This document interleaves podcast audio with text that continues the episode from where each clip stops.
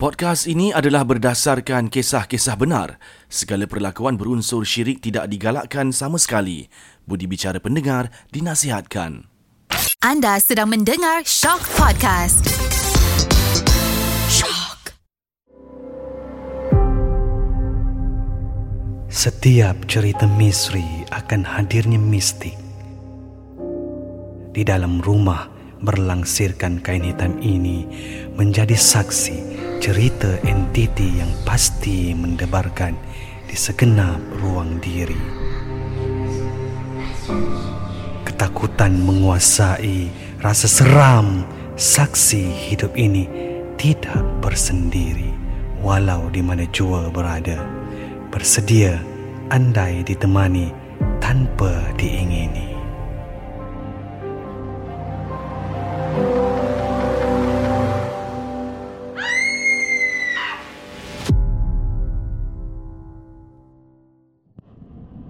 Assalamualaikum warahmatullahi wabarakatuh. Anda kembali bersama saya Sudir Muhammad Tahir Dalam Short Podcast Cerita Hantu Suram Kalau minggu lepas kita dah dengar Bagaimana cerita Nell Pengalamannya duduk di rumah sewa Sehingga sekarang Yang diganggu dengan makhluk halus Pocong Kemudian syaitan yang bertanduk Dan sebagainya Yang mana Nell juga berkongsi Sebenarnya dia mempunyai six sense Untuk melihat makhluk halus di sini Sejak kecil lagi. Jadi untuk episod kali ini Kita sekali lagi bersama dengan Nell Kita nak dengar pula pengalamannya cerita yang dah lalui ketika dia masih kecil. Okey Nel, silakan. Baik, first of all thank you uh, Syok dan juga Abang Sudir uh, sebab Nel. menjemput saya sekali lagi. Jadi pengalaman ketika kecil ni, masa kita kecil, sebenarnya kita tak tahu yang kita ni ada hijab mata terbuka Okey, orang kata kan. betul. Ha, benda tu kita tak tahu tau. Jadi saya ingat lagi memori yang paling uh, orang kata vivid pasal penampakan ni waktu saya umur 4 tahun macam tu Okey. saya dah boleh mengingat lah. Ah Okey. itulah masih mengingat memori tu sebab uh, satu kita kena faham image-image yang kita lihat ni hantu-hantu ni semua Hmm. dia dibentuk oleh apa yang kita consume. Maksudnya apa yang kita tengok sebab siapa tahu rupa sebenar jin. Betul, tak? Betul. Siapa tahu tak ada siapa tahu. Jadi image-image hantu ni dibentuk melalui apa yang kita pernah tengok, Betul. pernah baca dan sebagainya. Jadi saya ingat lagi masa saya umur 4 tahun, masa tu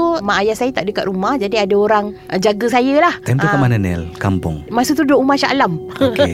ha, Jadi waktu tu uh, Mak ayah saya tak ada So ada uh, Babysitter kot Dia jaga Jadi Seingat saya babysitter tu Dia pergi pasang Movie Sunda Bolong tau Okey. Ah Memang salah ha. Jadi itu first time saya tengok cerita hantu Lepas tu hantu dia pula Yang memang macam orang kata Hardcore lah kan Hmm. Suzana punya hantu tu Hmm. Dengan Sunda Bolong Sunda Bolong ni Orang kata Orang tahu belakang dia Belakang ada berlubang. bulu, lubang Dan ulat Bau keluar ulat, daripada ha, situ kan Jadi saya ingat lagi Hantu pertama yang saya nampak sebenarnya Adalah hantu yang belakang dia berlubang Okey. Ah, ketika tu waktu maghrib ah maghrib budak-budak main kat depan rumah kan. Maghrib tiba saya nampak hantu berlubang. Yang kedua saya nampak saya ingat lagi saya pernah lari balik rumah saya cakap dengan ayah saya nampak hantu gosok gigi. Ah itu saya tak ingat exactly cerita dia tapi ayah saya lah cerita balik macam oh dulu ah, kakak pernah nampak hantu gosok gigi kan. Lepas tu kau balik rumah kau cakap kau nampak hantu jenis macam tu. So Hmm.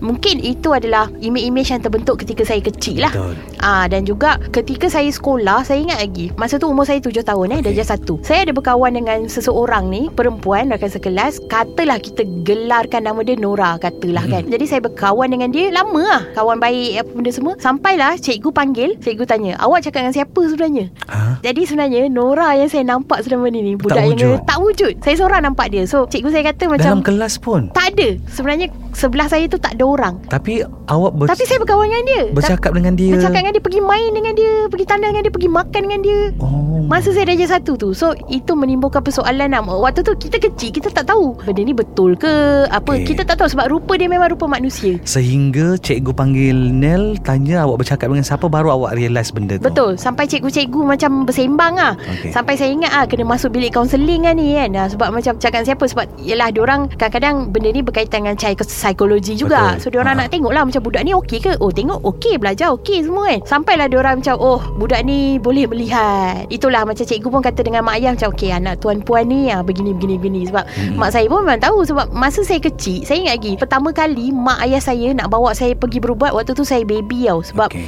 saya menangis tak henti. Selama beberapa bulan Menangis tak berhenti. Bukan nangis baby biasa Yang memang menjerit Melalak Sampai jiran-jiran semua dengar Tengah pagi. Sampailah mak ayah saya Terpaksa bawa saya pergi berubat. Pergi berubat semua. Berubat uh, ni lah Berubat ustaz, ustaz, orang kata Betul. ah. Ustaz Lepas tu ustaz tu bagi tahulah. Ah, Dekat area rumah ni ada Rumah usang ke apa tak? Lepas tu mak saya kata ada. Sebenarnya dekat dengan rumah kami tu Ada kuil lama. Kuil lama yang ada Okey. Abandon punya kuil So tempat-tempat lama ni Memang kita tahu kan Kadang-kadang Betul. Bila Berpenghuni. manusia Betul Bukan manusia yang menghuni Benda lain yang Betul. menghuni Jadi itu starting kira Mak saya dah tahu Dari baby saya ni memang Dilahirkan dengan condition yang beginilah ah, Kita tak cakap benda ni anugerah Kita kata benda ni Satu kebolehan lah Betul. ah, Yang dah memang kita dah ada Nak buat macam mana kan Mm-mm. jadi masa saya balik pada cerita yang kat sekolah tu So bila diberitahu pasal imaginary, imaginary friend ni Apparently memang Ni lah kawan ni lah Saya berkawan dengan dia So lepas cikgu saya kata dia tak wujud sebenarnya. Dia tak ada. Waktu tu saya macam ambil masa nak terima Sebab tak kot cikgu. Saya nampak kot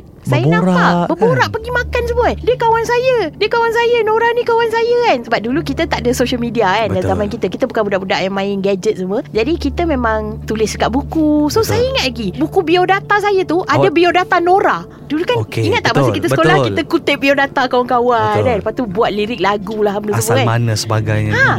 saya punya buku biodata tu yang saya ingat lah saya ada biodata Nura. Lepas tu kira masa saya dah besar sikit kot saya ingat macam nak masuk sekolah menengah tu spring cleaning lah nak buang Betul nak buang barang-barang sebab family saya ada Nak pindah pindah. nak pindah Ha. masa tu. So masa spring cleaning tu saya jumpa balik buku biodata lama saya. Saya tengoklah ada biodata Nora ni. Lepas tu yang caught my attention Mm-mm. asal dia tulis kubu. So itu yang Okey. macam oh Waktu tu lah memori pasal Nora ni Menerpa Kembali. balik Kembali balik Ya Allah Dia macam Lama je Bila aku dah So besar selama so selama ni bila Nel tulis tak perasan pun Tak pernah asal tu adalah kubur. Tak sebab dulu Masa kita kecil Kita kutip Kita bukannya tengok sangat pun Semua orang macam kutip Betul. Sekelas kan Nak kena baca balik. Ah, kan? tapi bila tu lah Bila dah besar tu Macam eh memori lah buku ni Okey. ah, Tapi lepas saya tengok tu Saya tu buang kan Takut Hmm. lah Sebab kadang-kadang takut Benda tu membawa ke Betul. apa-apa kan ah, Hmm. So cerita saya dengan Nora ni Sebenarnya saya tak pernah Share dekat mana-mana platform lain Saya memang simpan untuk shock Sebenarnya Bila saya membesar okay, Saya ingat setelah Seiring berjalannya waktu Mm-mm. kita meniti dewasa ni Nora ni semakin dilupakan sebab okay. dia adalah satu fasa yang cikgu kata dia tak wujud okey okay. saya dah macam terima okey lah dia tak Dia wujud. tak wujud. sejak tu saya dah tak nampak dia tau jadi saya pun membesar macam biasa pergi sekolah macam biasa Masuk sekolah menengah. Masuk sekolah menengah Sampailah saya masuk universiti Mhm. Waktu saya masuk universiti itulah Saya berkenalan dengan seorang ni Nama dia Nora Saya berkawan dengan dia Dia dari fakulti lain semua Lepas tu Ambil masa juga Saya berkawan dengan dia Tapi dia ni seorang Saya boleh kata dia pelik ah. Okey. Dipendekkan cerita Dia seorang yang pelik Dan dia suka bercakap Tentang benda-benda yang dark ah, Okey. Benda-benda yang macam Ajal Not talking about ajal In the Islamic way Okey. Dia just cakap pasal macam Bunuh diri. Pernah ah, Betul Pernah tak Okey. terfikir Macam Kalau kita mati Kalau kita kena langgar Okey. Mesti banyak darah kita Benda yang macam Eh kenapa kau cakap pasal benda ni kan Okey. ah, Lepas tu cakap pasal Dia suka cakap pasal roh Yang meninggalkan badan So Okey. saya takut ah Sebab dia macam conversation tu Yang macam out of nowhere Betul. Tiba-tiba Yang, yang, yang orang oh, yang sangat jarang orang nak bersembang benda tu. Betul Ha. Tapi Nora ni pun Oh saya lupa bagi background Dia ni uh, Student faculty medik Jadi mula saya Saya ni orang yang Always logic sebelum Tahyul tau Sains sebelum tahyul punya orang So Bila saya fikir Macam uh, Mungkin bermula dia ni Budak medik kot Betul. Sebab tu dia selalu cakap macam ni Tapi dia start jadi Dark and twisted Lepas dia cakap macam pasal roh Saya ingat lagi Dia cakap Roh saya keluar daripada Roh badan. kita akan keluar dari badan Malam dia akan merayau. Dia akan merayau Kadang-kadang dia terlupa nak balik. Dia cakap Okey. kan Dia terlupa nak balik Tapi percaya lah Roh tu akan selalu datang jenguk kita malam-malam kan. Tapi dalam rupa yang berbeza. Ha, Saya ingat lagi benda tu yang dia cakap. So bila berbual Saya macam Kenapa scary sangat ah conversation ni? Ha, Okey. By the way kami boleh Kami boleh jadi rapat Sebab kami duduk di college yang sama lah. Okey. College tu adalah asrama. Jadi waktu tu saya fikir macam Ish kenapa scary sangat eh conversation ni? Lepas tu bila dah Terjadinya perbualan yang begitu menakutkan tu Sejak hari tu saya mengelak daripada dia Okey. Walaupun duduk satu college. Walaupun duduk satu Okey. okay. Sebenarnya sangat senang nak mengelak Bila dekat college Tapi dia pelik sebab Selama ni okey je kita bersembang apa benda semua Tapi itulah Orang kata Law of attraction Lagi kau nak elak Lagi dia datang kan Betul. ha, Jadi saya asyik tersempatkan dia Saya nak pergi basuh baju Tersempatkan dia Nak pergi makan Tersempatkan dia Pergi toilet Yelah sebab kat college Kita communal Kongsi, toilet eh betul. ha, Jadi tersempatkan dia So satu malam masa tu Saya nak basuh baju Saya jumpa dia Hmm. Dia tiba-tiba yang macam Dia datang kat depan saya macam tu tau So ini adalah adalah orang kata waktu di mana semuanya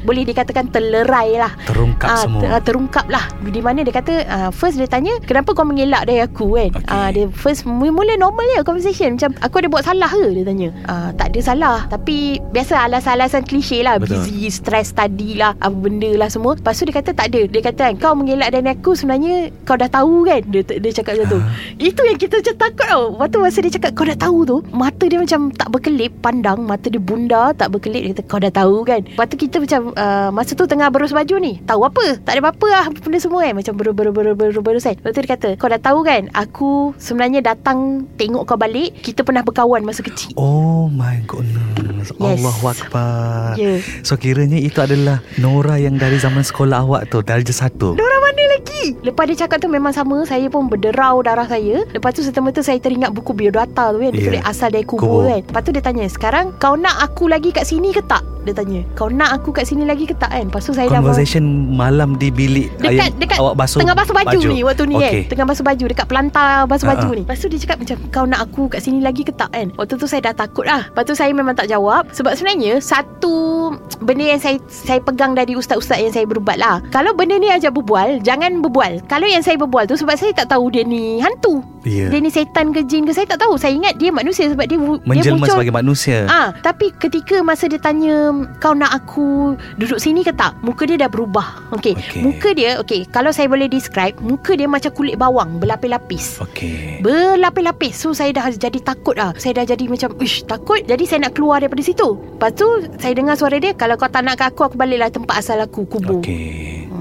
Jadi itu pengalaman paling takut dekat college tu lah sebenarnya Dan saya bila buka cerita Saya takut macam satu masa benda ni akan mengganggu saya Okey. balik Tapi saya rasa sekarang saya dah lebih kuat dan saya rasa tak ada kuasa yang lagi kuat daripada kuasa Allah lah. Betul. Jadi kita minta perlindungan lah sebab kita share-share ni pun sebenarnya kenapa kan? Sebab satu hari mungkin ada orang yang akan encounter dengan benda-benda macam ni. So Yang memang ada pernah lalui sama Betul Kadang-kadang Korang tak nak percaya tau Sebab saya datang dari Orang yang tak nak percaya Saya adalah orang yang Strive for excellence Dan accomplishment Dalam hidup saya Tiba-tiba ada benda-benda ni datang Yang Betul. saya tak tahu Apa benda datang dari mana Benda semua Jadi Kalau anda pun orang yang begitu Apa yang kita perlu buat Adakah kita perlu Tunduk dan takut kepada mereka Sampai mereka mengganggu Apa Hidup yang kita, kita, nak buat uh-uh. Hidup kita Tidak Kita acknowledge Okey lah kau ada Tapi Jangan ah, ganggu aku Jangan ganggu aku Dan ada kuasa lagi hebat daripada kau Ya. Ah, Which is kuasa Allah lah Mm-mm. Ah, jadi kerana tu juga saya rasa macam dah sampai masa saya bercakap pasal Nora ni sebab saya rasa saya kena ada closure. Hmm. Ah, saya ada kena ada closure lah sebab kalau Sudi nak tahu benda-benda ni sebenarnya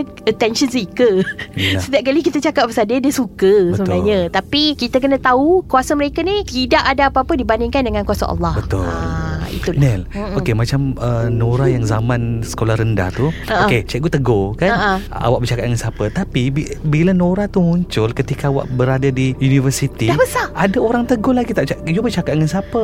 Ke dia memang menjelma sebagai manusia yang orang lain boleh tengok? Okey, saya perasan satu benda eh. Saya Nora ni ketika saya dengan dia, saya sentiasa berdua dengan dia. Tak pernah Okey. ada orang ketiga dan saya ada roommate masa dekat college dulu. Mm-mm. Uh, saya cakap dengan dia, "Oh, aku ada kawan budak medik kan, Nora benda semua kan." Seingat saya dia pernah cakap tau, "Eh, kau tak pernah bawa member kau lepak dengan aku eh?" So member saya pernah cakap macam tu lah. Okey. Tapi perkenalan saya dengan Nora dekat college tu tak lama pun, tak sampai Okey. satu sem pun benda ni berjadi. Jadi Mhm. timeline dia tak sempat untuk orang lain tegur. Okey. Tapi roommate saya dah dengar nama Nora ni beberapa kali. Okey. Contohnya macam, "Eh, aku nak pergi library dengan Nora. Aku nak pergi lepak DC dengan So lepak awak dengan punya Nora." roommate tahu kewujudan Nora tu? Tahu, tapi dia Okey. tak pernah nampak. Tak pernah jumpa. Betul. Dan wujud Nora ni pun dalam bentuk student biasa dah besar. Mm-mm. Uh, kecuali masa dia bertukar rupa tu lah yang kulit dia macam Okey. kulit bawang berlapis-lapis. Hmm. Uh, Sejak daripada itu memang dia tak ada langsung dah. tak ada. Dia tak ada muncul semula lah. Lepas dia kata kalau kau nak aku balik ke tempat Betul. aku. Okey. Lepas tu dia dah balik ke tempat dia lah ha, Dan saya pun macam Macam saya cakap Saya tak pernah cerita betul Hmm. Dekat siapa pasal Nora ni Tapi Saya rasa Dia dah salam perkenalan Dan dia dah balik lah Mm-mm. ha, Dan saya harap Dia tak muncul lagi lah Sebab alam kita berbeza kan Betul. ha, Jadi Marilah kita menjalani hidup Seperti fitrah kita Manusia di dunia manusia Dan yang bukan manusia Kekallah di tempat awak ha, Ya, Macam tu kan. ha. Di rumah dah ada Di zaman college dah ada Tempat Ah. kerja pernah ke Nel? Okey pernah Dekat pejabat Dekat bangunan office Ada satu tempat rehat tau Okey. Okay, tempat rehat yang berdekatan dengan tempat wardrobe dan juga bilik makeup. So, ada satu bilik rehat lah kita panggil. So, bilik rehat ni, waktu tu saya start sebagai assistant producer Mm-mm. kepada program TV tu. Di mana program TV tu ada guest. Okay? Jadi, saya menunggu guest datang ni. Biasalah guest kita kan kadang lambat kan. Betul.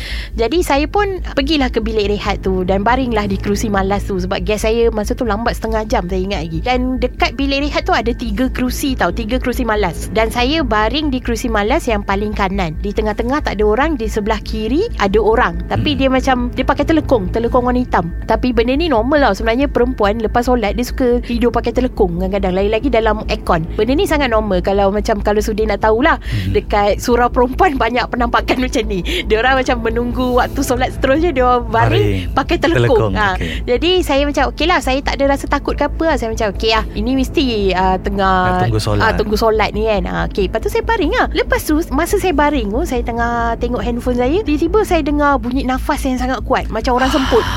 Orang semput Okey. Macam tu kan. So saya macam Alamak Sesak nafas ke apa ni kan? Hmm. Jadi saya pergilah kat dia. Dia berpaling ke Belah uh, Saya tak nampak muka dia. Ah. Ke, ke dinding lah Ke dinding kata. Betul. Dia ke dinding. Jadi saya tak nampak muka dia Tapi saya nampak ah, Badan dia bergerak. Dia macam semput. Jadi saya macam Pergi dekat dia Saya macam pegang bahu dia Macam You okay? You okay tak? You okay tak? Kita takut lah waktu tu kan. Takut sebab saya pun ada asma So saya Betul. takut dia ni Sesak nafas ke Shiza ke Betul. Benda semua kan. Lepas tu Dia berpaling. Apa yang saya Dia nampak? pusing badan dia dia. pusing badan dia. Muka dia rata. Tak ada mata Tak ada hidung Tak ada bibir Rata. Macam tu. Allah. Tapi ada suara gelak mengilai. Gelak mengilai Macam tu kan Dia gelak macam tu Oh saya terus lari keluar Dan sejak hari tu Panjang beberapa tahun saya kerja dekat uh, building ni Saya tak pernah Masuk ke bilik rehat tu lagi Okey. Ah, saya tak pernah masuk ke bilik rehat tu sebab saya dah berjumpa sendiri Pengalaman dia dah. lah. Ha-ha. Ah, tapi saya rasa waktu tu pun macam waktu bekerja kan. Saya rasa take away saya ialah dia tak nak bagi orang curi tulang kot.